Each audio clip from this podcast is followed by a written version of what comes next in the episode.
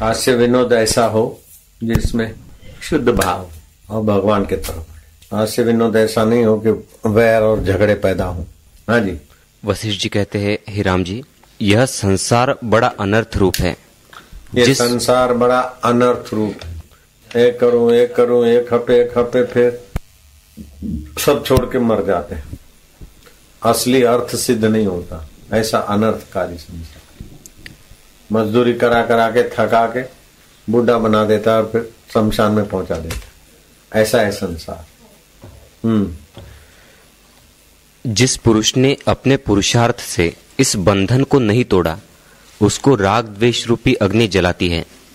और जिस पुरुषार्थ करके इस संसार के बंधन से पार नहीं हुआ राग द्वेष से पार नहीं हुआ कूड़ कपट बेईमानी से पार नहीं हुआ और आत्मा में नहीं आया उसको ये संसार ले डुबाता है।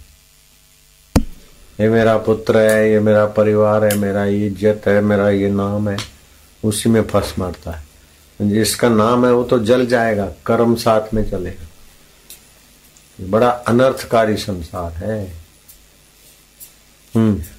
और जिस पुरुष ने अपने पुरुषार्थ से शास्त्र और गुरु के प्रमाण व युक्ति से ज्ञान को सिद्ध किया है, वह उस पद को प्राप्त हुआ है। जैसे वर्षा काल में बहुत वर्षा होने से वन को दावानल नहीं जला सकता, वैसे ही ज्ञानी को आध्यात्मिक, आधिदैविक और आधिभौतिक ताप कष्ट नहीं दे सकते। हाँ खूब बारिश हो तो फिर जंगल को अग्नि क्या जलाएगी? ऐसे ही जिसके जीवन में खूब आध्यात्मिक आत्म सुख का शांति, उसको आदि देविक आदि भौतिक आध्यात्मिक ताप नहीं तपाते। वो भगवान के आत्मा के सुख में मस्त रहता है, उसके लिए संसार विनोद मात्र जिसके पास नाव है, उसके पास तालाब, डैम, सैर करने की चीज़ है। और जिसके पास नाव नहीं है, और बीच तालाब में आ गया, उसके लिए तो मौत है तालाब। तैरना नहीं जानता तो उसके लिए तालाब मौत है।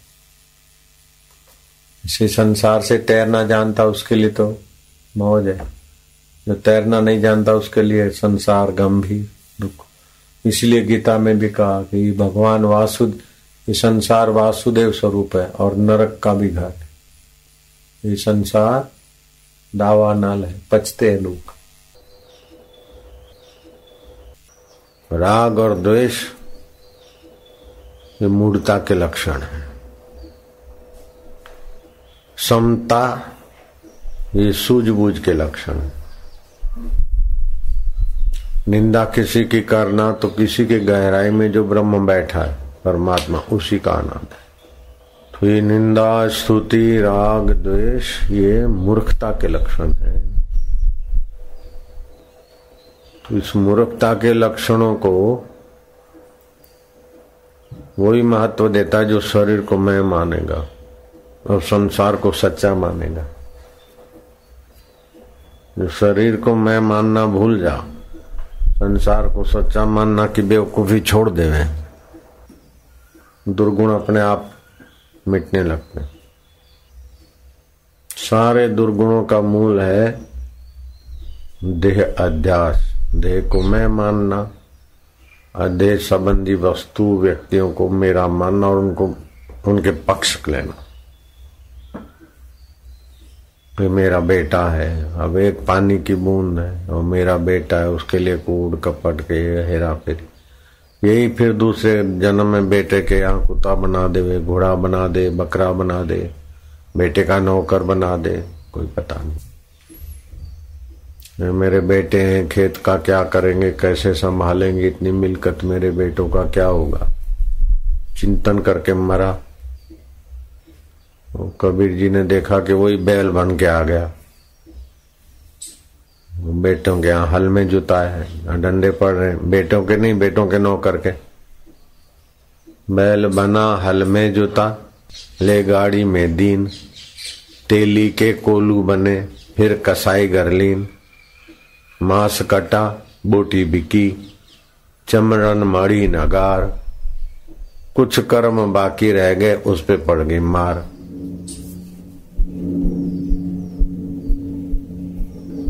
जटम जटैया, खटम खटैया खटम खटैया, जटम जटैया, जट जटा जट जटा, जट जट जट जट जट, फट, जट। ये आसक्ति का फल है। अशबरी भीलन देखो तो मौज। मीराबाई देखो तो मौज। जनक राजा देखो तो मौज। रहीदास देखो तो मौज। राम सुखदास जी देखो तो मौज। आसक्ति नहीं तो मौज। और आसक्ति है तो मारे गए। बहुत ऊँची चीज़ को आसानी से पा लेते। और सवासनिक व्यक्ति बहुत परिश्रम के बाद भी थके जाते हैं हारे जाते हैं ठगे जाते। जैसे हिरणा कश्यपु था तो बड़ा पुरुषार्थी व्यक्ति था। लेकिन मेरा राज्य हो, मेरे बराबरी का दूसरा कोई ना हो मेरी चले। ये सभी जीवों के अंदर कमी होती है। मेरी चले। मेरा बराबरी का कोई ना हो। उसके लिए तपस्या किया? और ब्रह्मा जी प्रकट हो जाए। साठ हज़ार वर्ष तपस्या किया? मनुष्य में युक्तियाँ, योग्यता छुपी है। वो ईश्वर का सखा, मित्र, बाप बन सकता है। ऐसी योग्यता छुपी है मनुष्य तो ब्रह्मा जी से सब वरदान मांगे। ऊपर न मरू, नीचे न मरू, अंदर न मरू, बाहर न मरू, अस्त्र से न मरू, शस्त्र से न मरू। सोने की हिरणपुर बनाए। रावण ने भी सोने की लंका बनाई। साठ साठ हज़ार वर्ष तपस्या की दोनों ने। लेकिन हम बने रहे और हमारी चीज़ें बनी रहे। उस उद्देश्य से किया। तो कुछ समय तो बनी रही। आखिर दोनों को मरना तो पड़ा। बुरी तरह। और शबरी ने गुरु की शरण ली, जो गुरु जी की इच्छा। तो गुरु जी तो गुरु तत्व जानते हैं। इच्छा रहित पद में गुरु जी ने स्थापित कर दिया तो राम जी शबरी के बेर खाते। राम तो वही के वही है।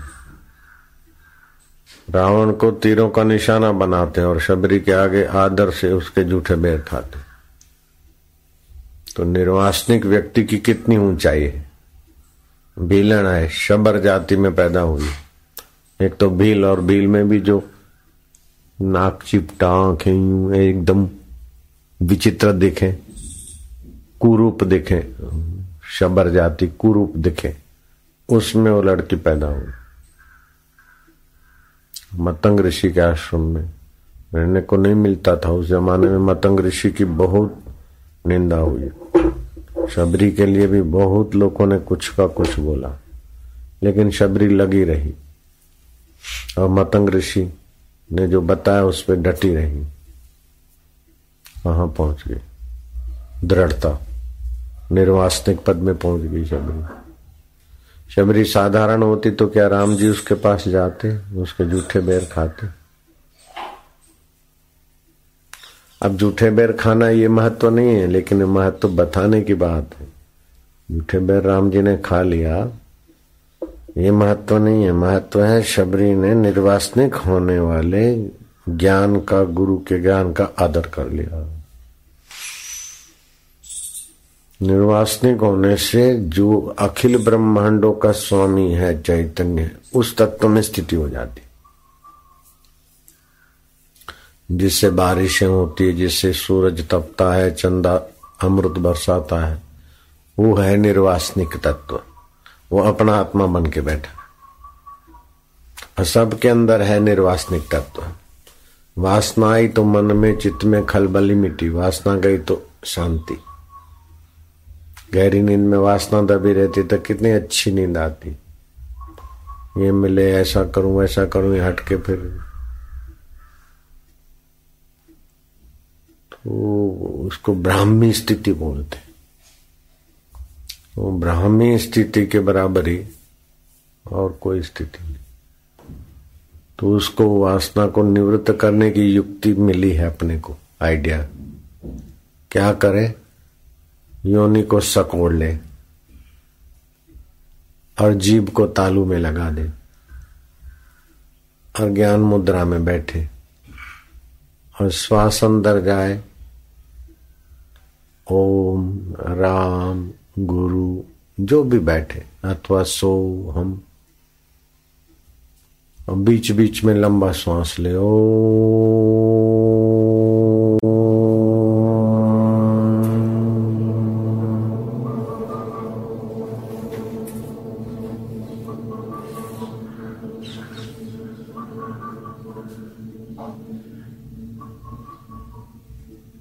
आँख की पुतली ना हिले, एक टक देखे। उसकी सेवा भी बढ़िया हो जाएगी। मुझे कुछ चाहिए नहीं। मेरा कुछ है नहीं। शरीर भी जब मेरा नहीं है तो मेरी कौन सी चीज़ मेरी रहेगी? मैं जो हूँ, अपने आप में विश्रांति पाऊँ, अपने आप में तृप्ति पाऊँ। अपने आप में तृप्ति पाने का शुरुआत में भी भले भाव करे, बाद में वो भी छोड़ दे, तृप्ति अपने आप आती। जहाँ कमी है, वो निकालते जा।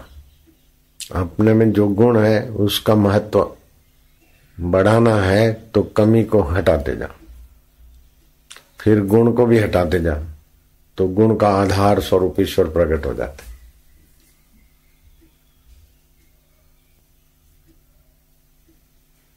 ईश्वर प्रकट हो जाता तो अभी क्या मानते हैं कि वो बंशीधारी ईश्वर है धनुषधारी ईश्वर है, चतुर्भुजी ईश्वर है? नहीं। उन्होंने इस स्थिति को पाया तभी वो उनको ईश्वर मानते गुरु भी ईश्वर रूप मानते ही है ना अपन। गुरु ब्रह्मा, गुरु विष्णु, गुरुदेव महेश्वरा।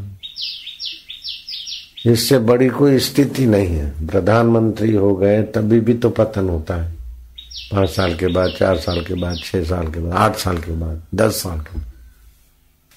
एक बार इंद्र को हुआ कि मैंने ऐसा कैसा पुण्य किया है कि बारह मेघ मेरी आज्ञा में, तैतीस करोड़ देवता मेरे अधीनस्थ एक आदमी देवता की पूजा करे, देवता राज़ी हो, वरदान देवे। तो आदमी अपने को बड़ा मानता है भागशाली मानता है। ऐसे तैतीस करोड़ देवता तो मेरे आगे। जी हजूरी करते तो मैं कितना बड़ा आदमी। जाके बृहस्पति गुरु से पूछने के मूड में खड़ा रहा। तो गुरु बृहस्पति देख रहे थे किसी काम में मशगूल है। तो गुरु जी को विघ्न डालना तो अपराध है, पाप है। जैसे ये दौड़ के आ जाती है, श्रद्धा तो है, लेकिन विघ्न डालती तो उनका पुण्य और इज़्ज़त नाश हो जाती है ना। तो गुरु को विघ्न डालना तो पाप होता है, फिर अपना पुण्य, आई अपनी इज़्ज़त, अपना सब नष्ट भ्रष्ट हो जाता है। मूर्ख लोग होते मुफ़्त में मिलता है तो कदर नहीं करते तो इंद्र तो ऐसे मूर्ख नहीं थे। तो इंद्र ने देखा कि गुरु महाराज कुछ देख रहे हैं तो दूर से हाथ जोड़ के खड़ा रहा। पाँच बार? शाबाश। तो तीन बार हुआ। ठीक बेटे तो एक बार हुआ। तो सात बार, तू भी एक बार हुआ। तू छह बार। ठीक ठीक। तू ग्यारह बार। ओ सबसे छक्का मार आया। ग्यारह बार फिर यहाँ आया मूर्ख। तो एक बार हुआ, लेकिन पूरी पदवी नहीं भोगी, गिर पड़ा। गहनो कर्मणा गति गहनो गहनो, गहन। इंद्र हैरान हो गया कि गुरु जी कीड़ों को, मकोड़ों को देखते हैं, और एक बार, दो बार, छह बार, सात बार, आधा बार, ग्यारह बार ही क्या है? देखा तो अरे इंद्र क्या है? क्यों खड़ा है? बोले, गुरुदेव, मैं बहुत देर से आप कुछ विश्लेषण कर रहे थे? तो अदब से खड़ा था, लेकिन अभी समझ नहीं पाता हूँ कि ये क्या। अरे, बोले, कुछ नहीं, ये अभागे भटक रहे हैं। काल चक्र तो अनंत काल से चला आ रहा है। इसमें कोई एक बार इंद्र बना है, कोई सात बार, कोई ग्यारह बार, कोई तीन बार। फिर कर्म की गति से नीचे आए और फिर ये नीची योनियों में भटक रहे ये पाऊँ ये पाऊँ, पाया, भोगा, फिर मरे। फिर ऐसे कर्म करते करते करते करते नीची योनि में आ गए। फिर अभी कोई देव योग होगा तो फिर उठेंगे, फिर करेंगे, ऐसे ही चक्र चल रहा है। ये काल चक्र कब से चल रहा है तो सनातन है इंद्र। तयालीस लाख बत्तीस हज़ार वर्ष बीतते हैं मनुष्य चोले के तो एक चतुर्युगी बीतती है। ऐसी एक कुत्र चतुर्युगी बीतती है तब एक मनवंतर होता है। अभी सातवा मनवंतर चल रहा है। अट्ठाईसवीं चतुर्युगी चल रही है। हाँ, कल युग का प्रथम चरण चल रहा है। पाँच हज़ार दो सौ बत्तीस वर्ष हुए। तो एक चतुर्युगी बीतती है तो तैतालीस लाख बत्तीस हज़ार वर्ष। ऐसे कुत्र चतुर्युगी तो एक मनवंतर। से कई मनवंतर तो ब्रह्मा जी का एक दिन।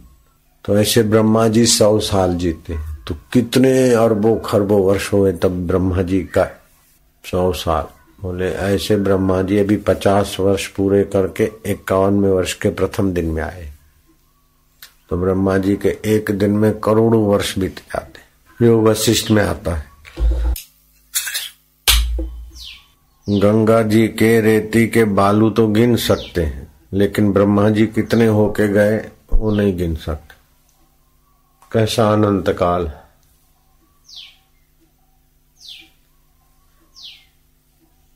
गंगा जी के रेती के बालू के दाने कितने गिन सकते क्या तुम?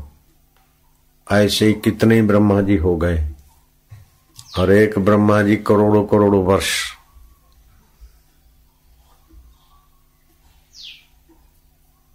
एक दिन बीतता है अपना करोड़ों वर्ष बीते तो ब्रह्मा जी का एक दिन। जैसे तुम्हारा एक हफ़्ता में बैक्टीरिया की तो कई उमरियाँ बीत जाती, पीढ़ियाँ बदल जाती। तो तुम बैक्टीरिया के लिए देवता हो। ब्रह्मा नहीं हो। देवता का आयुष्य हमारे से कई गुना लंबा होता है। पितर पितर देवता का भी। हमारा एक वर्ष बीतता है तो देवताओं का एक दिन होता है। तभी हम हर वर्ष भोजन कराते हैं उनको। पितरलोक में जो होते हैं ना, छह महीना, हमारे छह महीने बीतते, तब उनकी रात होती। हमारे दूसरे छह में बीतते छह महीने बीतते, तब उनका एक दिन होता है। तो हर वर्ष हम श्राद्ध करते उनको हर रोज भोजन मिलता है। हर रोज मतलब उनका एक ही दिन बनता है, हमारा बारह महीना बनता है। जैसे हमारा हमारा एक दिन बैक्टीरियाओं के कई पीढ़ियाँ बदल जाती शरीर में। तो ये अनंत काल है, अनंत देश है, अनंत वस्तु है। लेकिन ये सब अंत वाली है। अनंत से उत्पन्न होती, इसलिए अनंत है। लेकिन बन बन के बदलती रहती। फिर भी जो नहीं बदलता, वो अब भी है। बचपन में अनंत विचार आए बदले, अनंत वस्तुएँ आई बदली, अनंत भाव आए बदले, लेकिन उसको जानने वाला मैं तो नहीं बदला ना दिन भर में अनंत विचार आए, अनंत क्रियाएँ हुई, अनंत शरीर में हुआ, लेकिन उसको जानने वाला तो नहीं बदला ने तो उस मैं को जानना है तो मैं को जानना है तो इस मैं को मैं मानने की गलती छोड़ दो। और संसार की वस्तुओं को मेरा मानने की गलती छोड़ दो तो उसमें हमें टिक जाएँगे उसमें हमें टिक जाएँगे तो जीव अणु जो है, जीवत्व तो छूट जाएगा।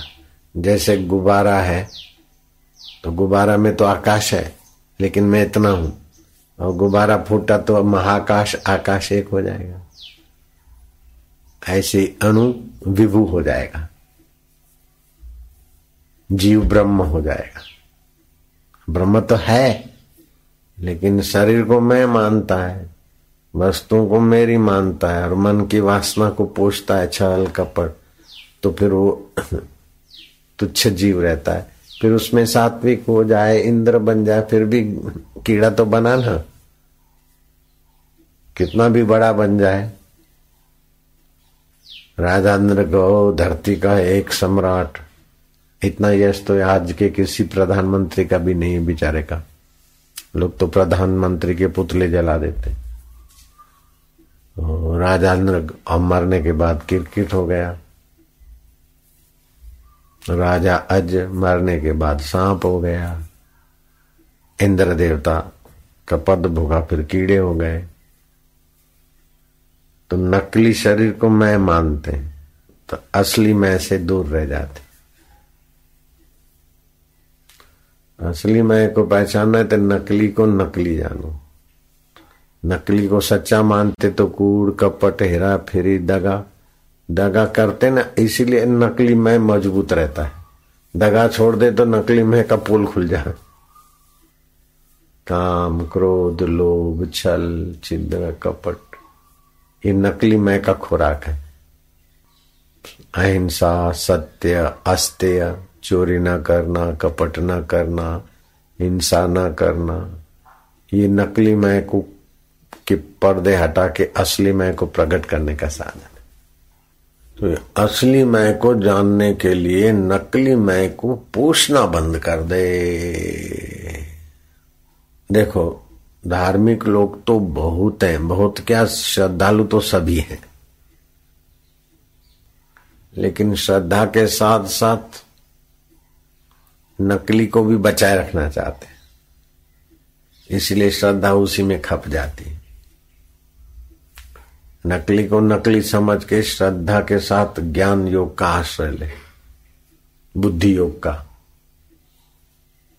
तो पार हो जाए। बुद्धि योग उपाश्रित मच्चित सततम भव। बुद्धि योग से उपासना करे, मुझ, मैं, माना असली। सततम भव। मेरे में चित्त लगा दे। अभी क्या है, चित्त थोड़ा कूड़ में, थोड़ा कपट में, थोड़ी छोटी छोटी परिचिन्न चीज़ों में चित्त बटा है तो ब्रह्माकार वृत्ति कैसे होगा? ब्रह्म में चित्त कैसे लगेगा? आत्म साक्षात्कार के लिए इतने समय की ज़रूरत नहीं है। सात दिन में हो सकता है, चालीस दिन में हो सकता है।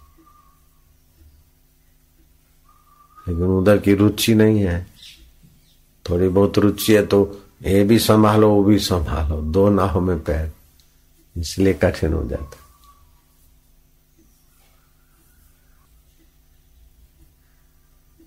परीक्षित को देखो, सात दिन में होगा कि अब तो मरना है तो क्या ये मेरा? छोड़ के, अन्न जल छोड़ के बैठ गए कि मुझे आत्म साक्षात्कार कराए से गुरु मिले। तो मिल गए परीक्षित को। सात दिन में शुक्र ताल में परीक्षित का काम बन गया। तो राज्य किया, तभी भी धर्म से किया ना। शक्ति रहित किया, एकादशी का व्रत।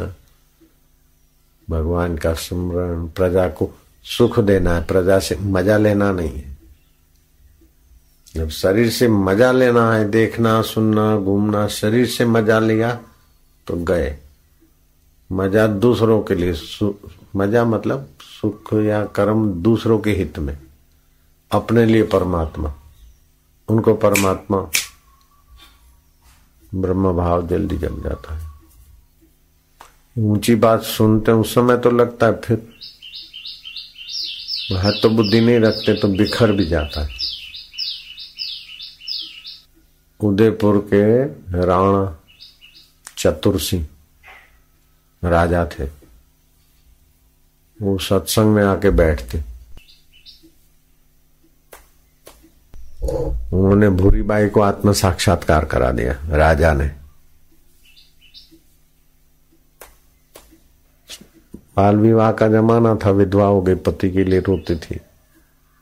फिर गुरु मिल गए, असली पति को पाले। तो खूब व्रत उपवास ये वो करते। फिर अंतरात्मा से प्रेरणा हुआ कि राजा चतुर सिंह के पास जा। चतुर सिंह ने ज्ञान दे दिया, साक्षात्कार हो गया। लेकिन वो राजा चतुर सिंह कैसे साक्षात्कार हुए?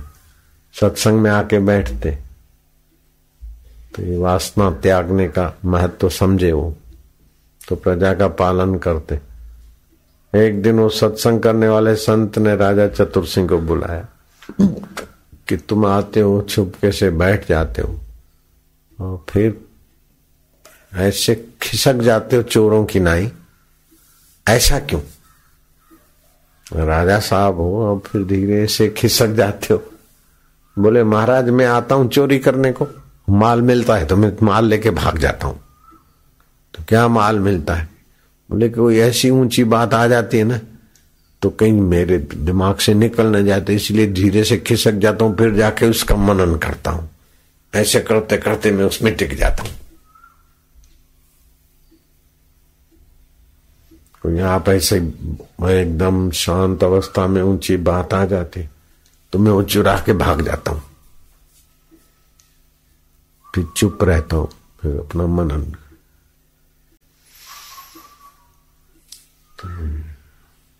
तो, उससे उनको ब्राह्म्य गुरु प्रसन्न हुए ब्राह्मी स्थिति प्राप्त हुई।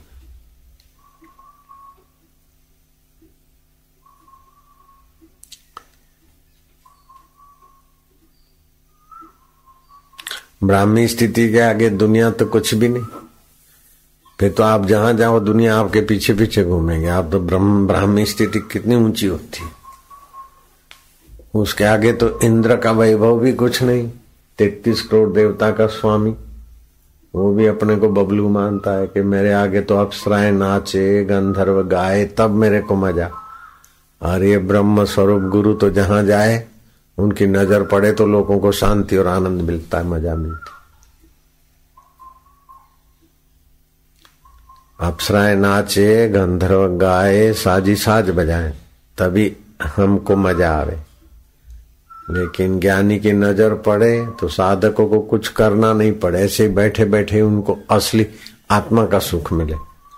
हमको तो नाच गाने का सुख मिलता है, लेकिन ब्रह्मज्ञानी को एक टक देखे और आनंद स्वरूप है, मेरे चैतन्य स्वरूप है, साक्षी रूप है, व्यापक है, विभू है मेरे ब्रह्म स्वरूप। गुरु अभी तो आकृति में दिख रहे हैं, लेकिन सूर्य चंदा और सारा ब्रह्मांड में व्याप रहे से करके गुरु को देखने वाले शिष्य को जो सुख मिलता है, वो नाच गाने वाले को कहा? अभी आपको जो चुपचाप बैठे अभी जो शांति और ज्ञान मिल रहा है, वो गाना बजाने वाले को, बेचारे को कहा मिलता है? इधर आए एक्टर और एक्टरिया नाचे गंधर्व किन्नर नाचे। तो आ, आपको ऐसा सुख तो नहीं मिलेगा ना? कल्पना करो कि यहाँ इंद्र आके बैठे अथवा कोई बड़ा आके बैठे और उसके आगे नाच गाने हो। तो अभी वाला शांत सुख तो नहीं मिलेगा ना अपने को?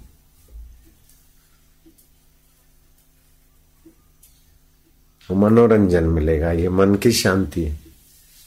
मनोरंजन से तो शक्ति का हरास होता है, चरित्र का हरास होता है, हल्के मनोरंजन से। मन की शांति से तो राजाधिराज सच्चा राजा तो ब्रह्म वेता ही होता है, सच्चा जोगी ब्रह्म वेता ही होता है।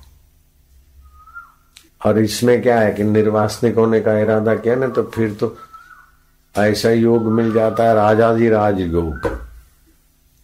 योग के नाम है ना? लय योग, अठ योग, कुंडलनी योग, ये योग, राजादि राज योग, महाराज योग। ये प्रयोग किया फिर लेटे लेटे बैठे बैठे? आज सुबह हम क्या, तीन चार बजे आँख खुल गई फिर सोए सो?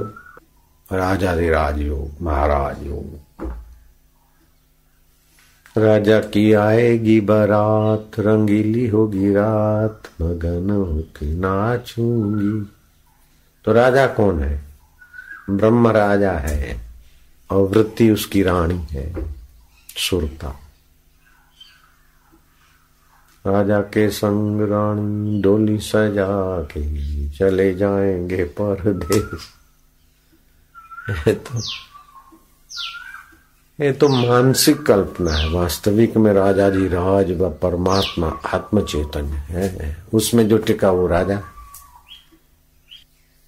धरती के राजा तो पुण्य नाश करके नीचे जाते हैं। और वो राजा राज तो अपने दर्शन से दूसरों को पुण्यात्मा बना देवे। चाहे जाट हो, चाहे जटेती हो, चाहे कुछ हो।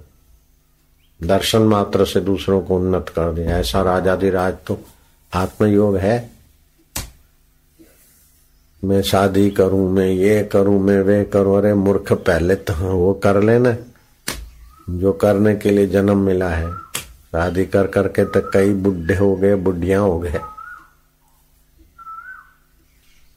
मैं अपना भविष्य बनाऊँ तो चोरी करके पैसा इकट्ठा करना अथवा हेरा फेरी करके पैसा करना इकट्ठा ये भविष्य बर्बाद करना है। छल कपट छोड़ के आत्मा परमात्मा का खजाना पाना, यही भविष्य बनाना है। नहीं तो कई लोभी, कई कपटी करोड़ों अरबों रुपए बना के भी छोड़ के तो मर जाते ना। अति पैसा बिना कपट के थोड़े इकट्ठा होता है। फिर क्या होता है? उसको संभाल संभाल के हेरा फेरी को छोड़ के मरो, फिर वो कर्म की गति से फिर भोगो। नारायण नारायण नारायण।